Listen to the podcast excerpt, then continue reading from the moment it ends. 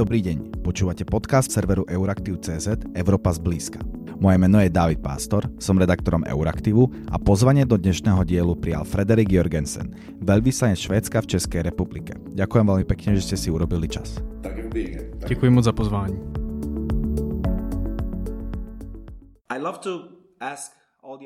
Rád sa pýtam veľvyslancov na úvod prvú otázku na ich krajinu. Ako sa má Švédsko? Aká je tam teraz nálada? Dokážem si predstaviť, že ste teraz celkom spokojní, keďže vyhrávate v hokeji a spevačka Lorin vyhrála už svoju druhou Eurovíziu. Obecně bych řekl, že Švédové mohli být za poslední týden opravdu docela spokojení. Jak víte, je pro nás docela důležité porazit Finy v hokeji. Co se týče hokeje, jde všechno podle plánu a taky výhra Lorin byla celkem zábava. Aby sme to upresnili a skočili rovno do prvého tématu rozhovoru. Predsedníctvo v Rade Európskej únie. Teraz ste predsedníckou krajinou vy. Užívate si túto úlohu?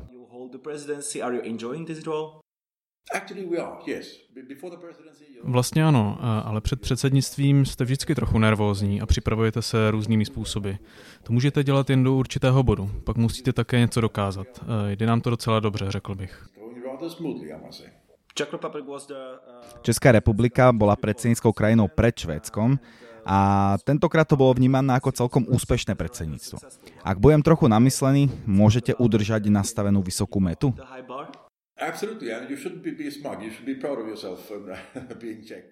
Rozhodně a měli byste být na sebe hrdí, že jste Češi, protože jste odvedli fantastickou práci. A jak víte, od vstupu Lisabonské smlouvy v platnost spolupracujeme vždy v předsednickém triu. Teď Francie, Česká republika a Švédsko. Pro nás je velkým privilegiem předsedat radě po Česku, protože jste během svého prezidentování udělali fantastické věci. Mohli jsme to vidět na tom, jak jste zvládli krizi a válku na Ukrajině. Řešili jste inflaci, cen energií, tak i částečně pandemii. Takže jste nám vydláždili cestu. Nyní jsme s našimi českými přáteli srovnávání, což nastavuje vysokou laťku, takže je to ale dobrá věc, která nás stimuluje.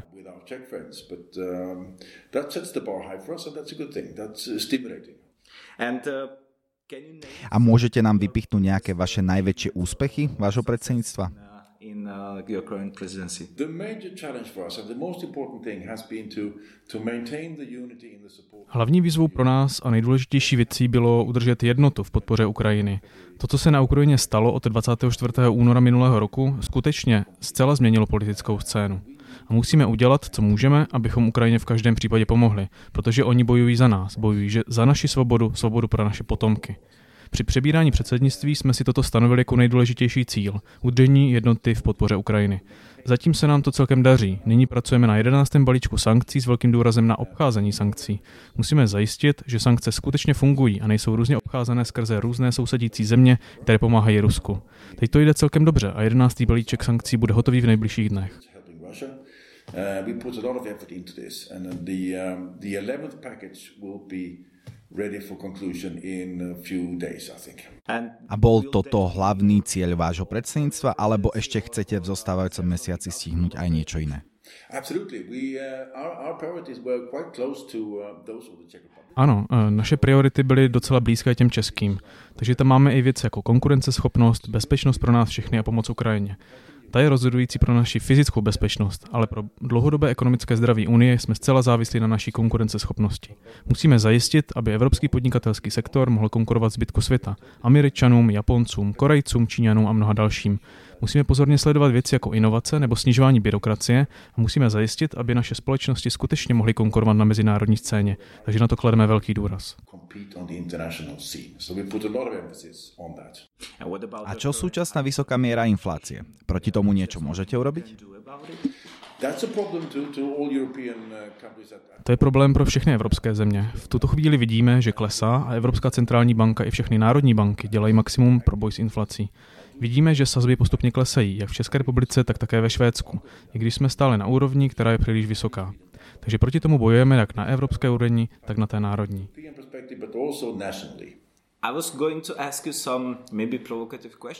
Teraz sa vás chcem opýtať možno trochu provokatívnu otázku. Švédsko ani Česká republika zatiaľ nemajú euro. Není na to už čas? Pretlačiť novú menu a pridať sa do eurozóny? Uh, common currency in, uh, in both we, we, those we countries. Have a, a, a debate looming in, Sweden. It's being debated more than maybe for a year ago or two years ago. O tom se ve Švédsku diskutovalo už asi před dvěma lety, ale myslím, že je před námi ještě dlouhá cesta. Nejsme ještě připraveni na tento krok, alespoň tak to chápu já. Jedna strana ve švédském parlamentu toto otázku prosazuje, ale nemyslím si, že by pro ně byla většina. Také jsme měli referendum, kde jsme euro odmítli. Nemyslím si, že jsme připraveni udělat tento krok, tedy zatím. Ale je dobře, že se o tom bavíme. Potřebujeme vést tento typ debaty a měli bychom se vždy dívat na různé možnosti.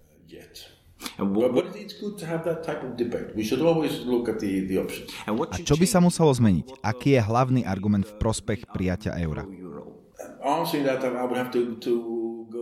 Abych na to odpověděl, musel bych se v jistém smyslu vžít do myslí švédského lidu. Myslím si, že když Švédové řekli ne euru, byla to do značné míry otázka nezávislosti. V jistém smyslu by vstup do eurozóny znamenal ztratit suverenitu. Byl tam také silný sentiment, že bychom si moc chtěli ponechat ve švédské národní bance a ne v Bruselu. Mm-hmm. K otázke nezávislosti sa ešte vrátime neskôr. Budúci rok nás čakajú veľké eurovoľby. Čo myslíte, aké budú hlavné témy volieb? Máme nejaké problémy, na ktoré by sme sa mali v stranách sústrediť? Uh, issues, uh, uh, topics, maybe, maybe some campaigns, uh, what should we focus on? Uh, that, that's difficult. That, that depends very much on, on, on the country where, where you're sitting. To je těžké dopředu určit. Hodně to závisí na zemi, odkud pocházíte, a také na tom, že žádná společná evropská politická agenda neexistuje. Uvidíme tedy mnoho různých politických kampaní, které vznikají ve členských státech. To, co si evropští poslanci berou sebou do Bruselu a do Štrasburku, hodně určuje jejich národní agenda, odkud pocházejí. Obecně se ale budeme bavit o ekonomické bezpečnosti, politická a vojenská témata budou také vysoko na pořadu dne, rovněž ceny energií a inflace. Všechna témata jsou odrazem problémů, které dnes vidíme ve společnosti. Doufám ale, že velký důraz bude kladen na odolnost Evropské unie. Musíme být společně silnější, musíme najít mechanizmy, jak spolupracovat tak, jak jsme to dělali před válkou na Ukrajině. Protože na nás svět nečeká, musíme být jednotnější.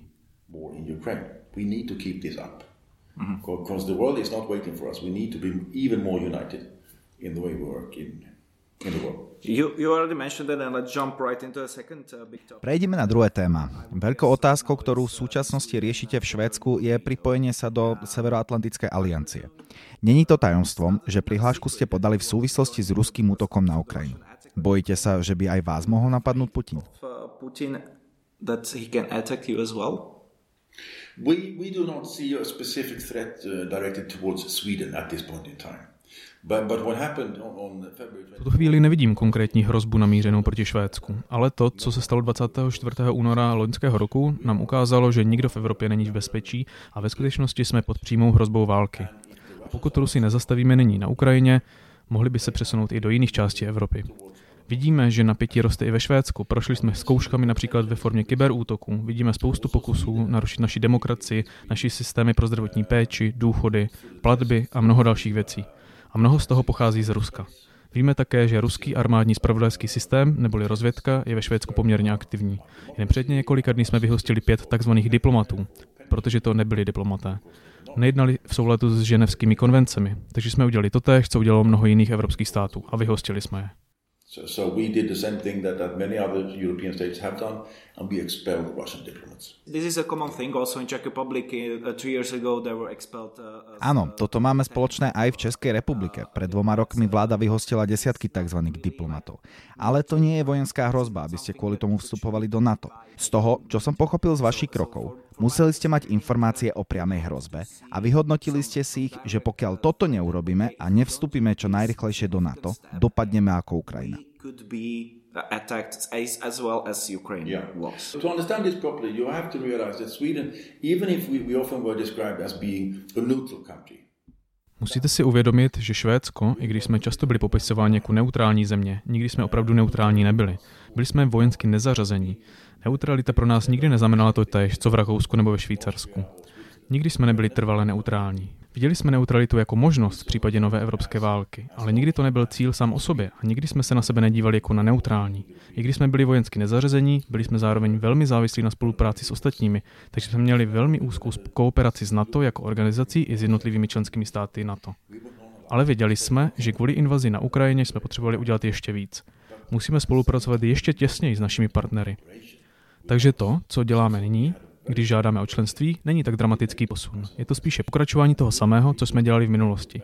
Jelikož chceme prohloubit naši spolupráci s našimi partnery, dalším logickým krokem by bylo stát se členem.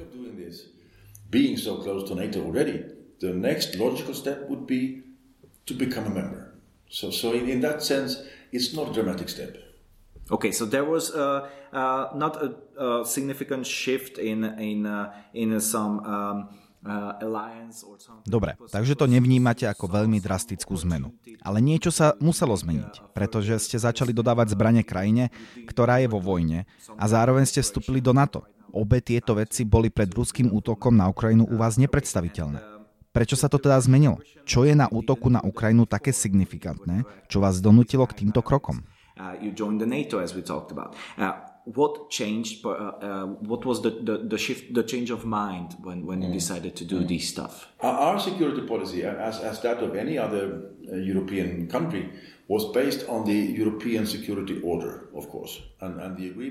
Naše bezpečnostní politika, stejně jako politika kterékoliv jiné evropské země, byla samozřejmě založena na evropském bezpečnostním řádu a dohodách mezi evropskými společnostmi, včetně Ruska a respektování jejich hranic. Všechny země mají právo na svou suverenitu a vojenská agrese byla zapovězena jako prostředek dosažení politických cílů. U invaze na Ukrajinu jsme viděli, že to pro Rusko neplatí. Porušilo všechny tyto dohody. A tím ukázalo, že evropská bezpečnostní architektura, se kterou jsme v našich úvahách počítali jako se stavebním kamenem, tu nebyla. Takže jsme museli udělat něco jiného. Museli jsme se přiblížit našim partnerům a tím posílit naši bezpečnost. Ale také nám to usnadní přispívat k bezpečnosti Evropy jako celku. Jak víte, Švédsko má silné schopnosti, kterými může přispět k evropské bezpečnosti. Například máme silné letectvo, poměrně silné námořnictvo s ponorkami, které by mohlo být velmi užitečné například při střežení Balckého moře. Takže přispíváme zdroji, které budou prospěšné pro celou Evropu. Švédsko uvnitř struktur znamená, že Evropa a NATO může mít opravdové společné plánování vojenské obrany a hodně nám to usnadňuje. Hmm.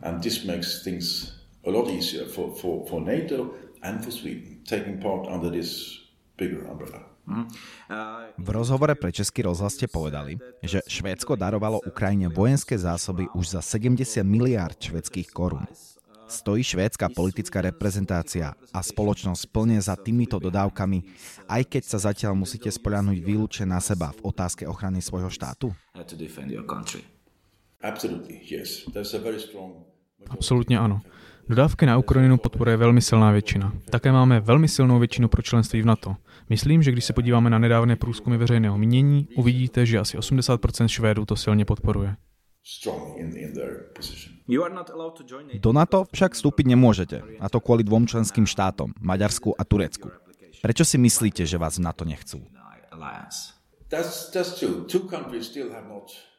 To je pravda. Dvě země stále neschválily naše členství a z jednou z nich, s Tureckem, máme trojstranou dohodu společně s Finskem. Podepsali jsme memorandum o porozumění a identifikovali jsme některé otázky, které by bylo potřeba vyřešit, než vstoupíme do NATO. My jsme splnili to, co je uvedeno v té dohodě. To je náš pevný názor a to je také názor na to jako organizace. Udělali jsme, co je potřeba, udělali jsme si svůj domácí úkol v jistém smyslu, takže jsme připraveni. Je pro mě trošku těžké spekulovat o přesných důvodech, proč Turecko stále trvá na čekání a neschválilo naši přihlášku. Zároveň jsem ale docela optimistický v tom, že se staneme členy, to je téměř jisté.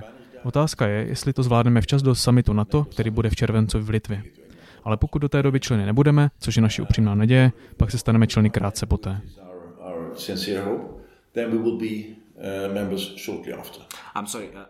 Prepač, vám do toho skočím. Povedali ste, že ste si takmer istí, že budete členmi aliancie. Ako si môžete byť tak istí? Uh,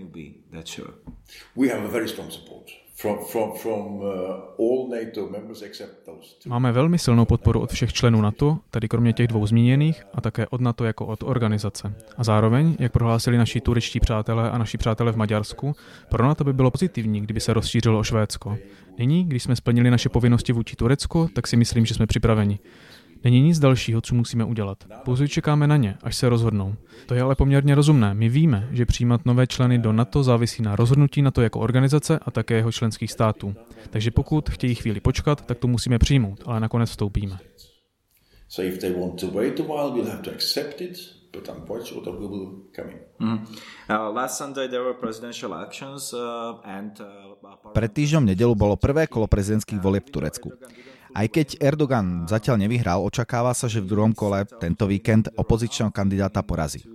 Očakávate, že sa čokoľvek zmení v jeho premýšľaní alebo v nastavení jeho strany? Ak znovu vyhrá, môže uznať, že Švédsko je spojenec a dáme bokom nezhody?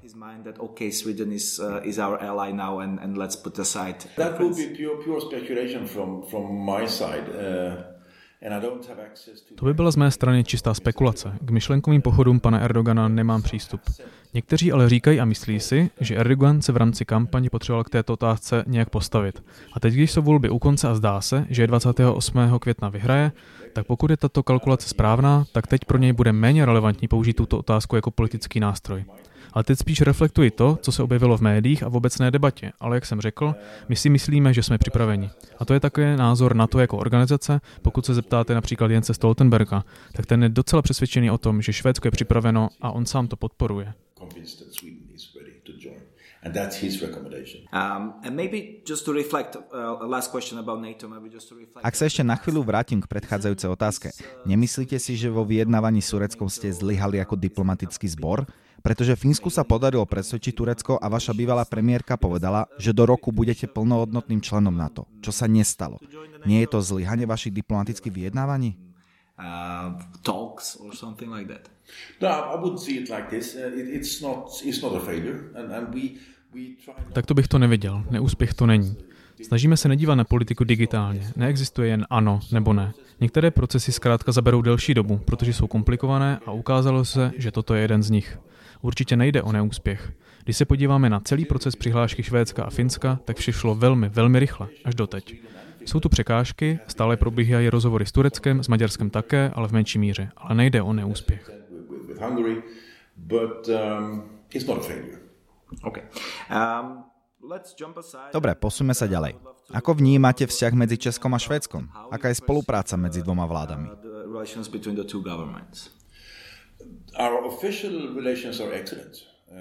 Naše oficiální vztahy jsou excelentní, což platí i pro naše dvě země obecně. My víme, že máme v České republice velmi dobré přátele. Když se na naše země podíváte, tak jsou velmi podobné. Platí to pro velikost, přibližně 10,5 milionu obyvatel. Máme také tendenci produkovat stejný typ zboží. Vy máte Škodovky, my máme Volva. Přemýšlíme podobně. Oba národy jsou postavené na vynalézavosti, na inovacích, na podnikání. Jsme silně závislí na otevřených hranicích a přístupu na trh.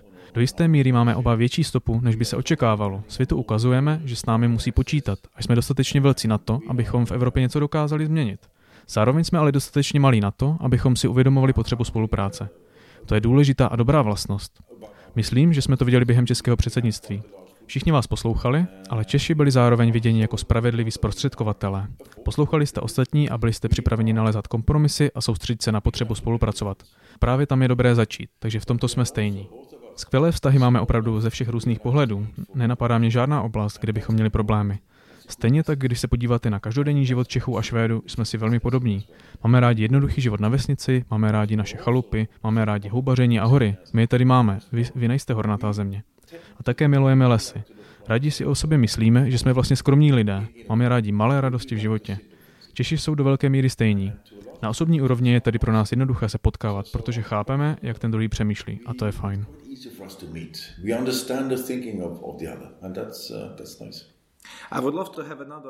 Ešte by som sa vás opýtal na iného českého politika. Na začiatku tohto roku si Česko zvolilo nového prezidenta, Petra Pavla. Mali ste možnosť sa s ním stretnúť? Čo si o ňom myslíte? Ano, několikrát. Potkal jsem ho ještě předtím, než oficiálně spustil svou kampaň a od té doby jsem ho potkal ještě asi třikrát nebo čtyřikrát. Naposledy to bylo u mě doma, kdy jsem uspořádal oběd pro velvyslance při EU a on byl čestným hostem. Potkali jsme se tedy mnohokrát a musím říct, že na mě udělal opravdu velký dojem. Aniž bych hodnotil českou politiku, tak vám musím vyseknout poklonu za průběh voleb a také za to, koho jste si vybrali. Vidíme tohoto prezidenta jako velmi silného a pozitivního politického hráče. Uh, we see um, the president as a strong and very positive political force. Our uh, country's close operations uh, are, is or are Jedným zo silných aspektov česko-švedskej spolupráce je aj tá obranná. Konkrétne Česko využívalo švedské stíhačky Gripeny. Keď e, česká ministerka obrany Jana Černochová začala vyjednávať s Američanmi o dodávkach stíhačiek F-35, podľa rôznych reakcií ste boli dosť klamaní. Čo sa podľa vás stalo, že sme sa obrátili iným smerom? Prečo táto dlhodobá spolupráca skončila? Why, why has this long-term uh, cooperation of our countries failed?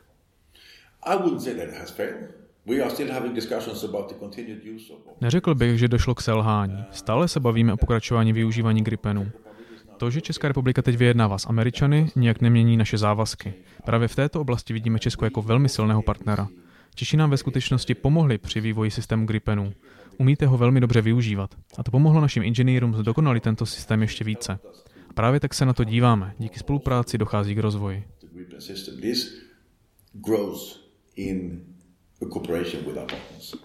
So if I, if I translate it, uh...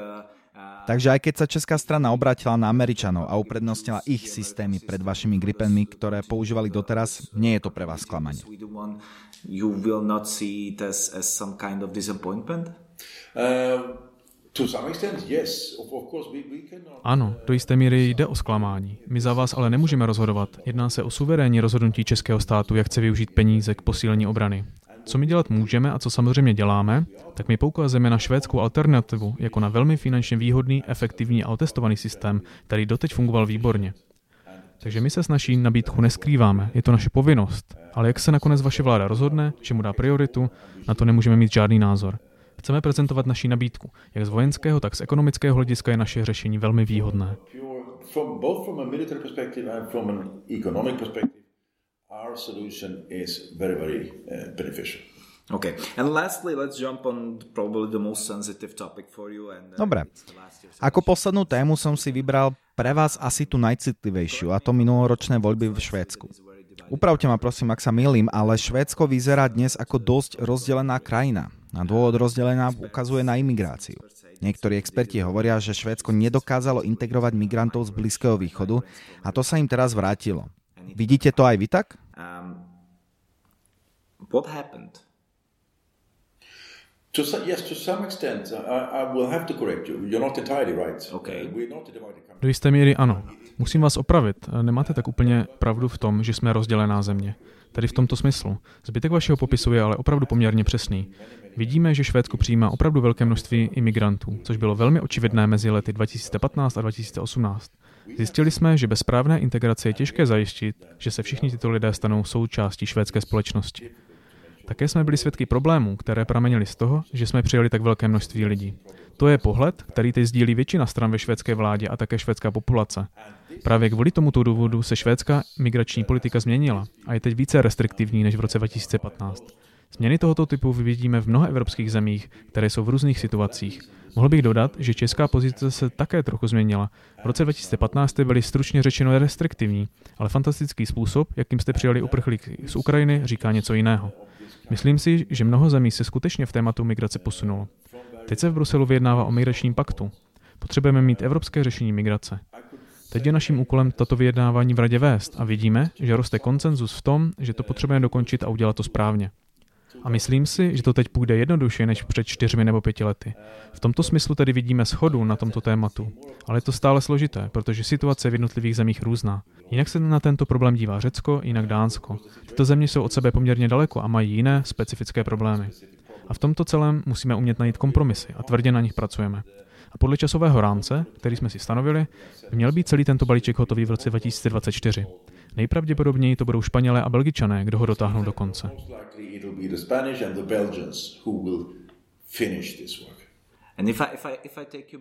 Ak vás ešte na chvíľu vrátim do Švedska, povedali ste, že prístup migrantom sa zmenil. Za nárastom krajine pravicových strán, ako sú švédsky demokrati, stojí teda zlyhanie v integrácii migrantov.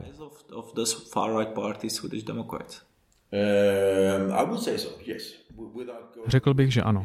Aniž bych zabíhal příliš hluboko do tohoto tématu, tak bych řekl, že ano. To se ukázalo v mnoha průzkumech a také v analýzách voleb, jak těchto, tak dříve v minulosti. Švédští demokraté rostou, využívají tuto agendu a orodují za zpřísnění migračních zákonů. Pokud definujeme jeden důvod, proč rostou, tak toto to opravdu vysvětluje.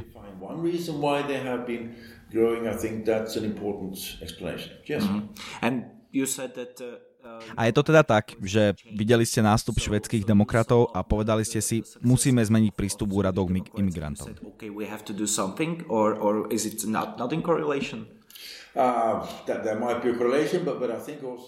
Možná je tam korelace, ale taky si myslím, že švédští politici a politické strany si uvědomili, že s tímto tématem musí začít pracovat jinak. Samozřejmě to souvisí také s úspěchem švédských demokratů. ale v tomto ohledu je těžké definovat, jaké jsou skutečné příčiny. Švédští politici si však uvědomili, že zkrátka máme problémy, které potřebujeme vyřešit. Bez správné integrace migrantů, kteří do Švédska přicházejí, to v dlouhodobé perspektivě nebude dobře fungovat. Potřebujeme tedy být přísnější. Mhm. Švédskí demokrati to nakonec dotiahli až takmer do vlády a aktuálně tolerujú vládnúcu koalíciu v parlamente. Nebojíte sa ich nástupu k moci? Um, Myslíte mě osobně nebo ostatní politické strany? Teraz vás osobně. No, um, uh, ne, neobávám. Jak jsem zmínil, ve vládě máme tři strany a máme čtvrtou, švédské demokraty, která vládu podporuje. Je tedy mimo kabinet, ale ten závisí na jejich hlasech, aby měl v parlamentu většinu. Po volbách podepsali poměrně rozsáhlou dohodu okolo 68 stran, která byla velmi podobná povolební dohodě v této zemi, kde se spolu stan a Piráti také dohodli na společných principech. Áno, ale žiadna z týchto stran nie je krajne pravicová. No, ano, ale v této dohodě mezi vládou a švédskými demokraty se také definovalo, jakým směrem se má politika obírat. Je tam také zmíněno, ve kterých tématech je vláda ochotná dát švédským demokratům prostor něco prosadit. Jeden důležitý aspekt, na který se nesmí zapomenout, je ten, že evropské ani zahraniční politiky se tato dohoda netýká. To znamená, že švédští demokraté nedostali formální vliv na tato témata influence on that type of, of uh, questions. Okay, so Takže aj keď sa švédska vláda spolieha na podporu hlasov od krajne pravicovej strany, stále vás máme pokladať za spolahlivých partnerov. Áno, naprosto. Fredrik Jorgensen, švédsky veľvyslanec Českej republike, ďakujem vám veľmi pekne za rozhovor. Ďakujem. Na podcaste sa podielali aj Ondřej Plavák a Kateřina Zichová. Už tento piatok si vypočujte posledný diel podcastovej minisérie Válka v Európe a budúci týždeň v stredu vás čaká znova štandardný diel. Vráťte sa aj k našim minulým častiam, ktoré nájdete na webu euraktiv.cz. Do počutia.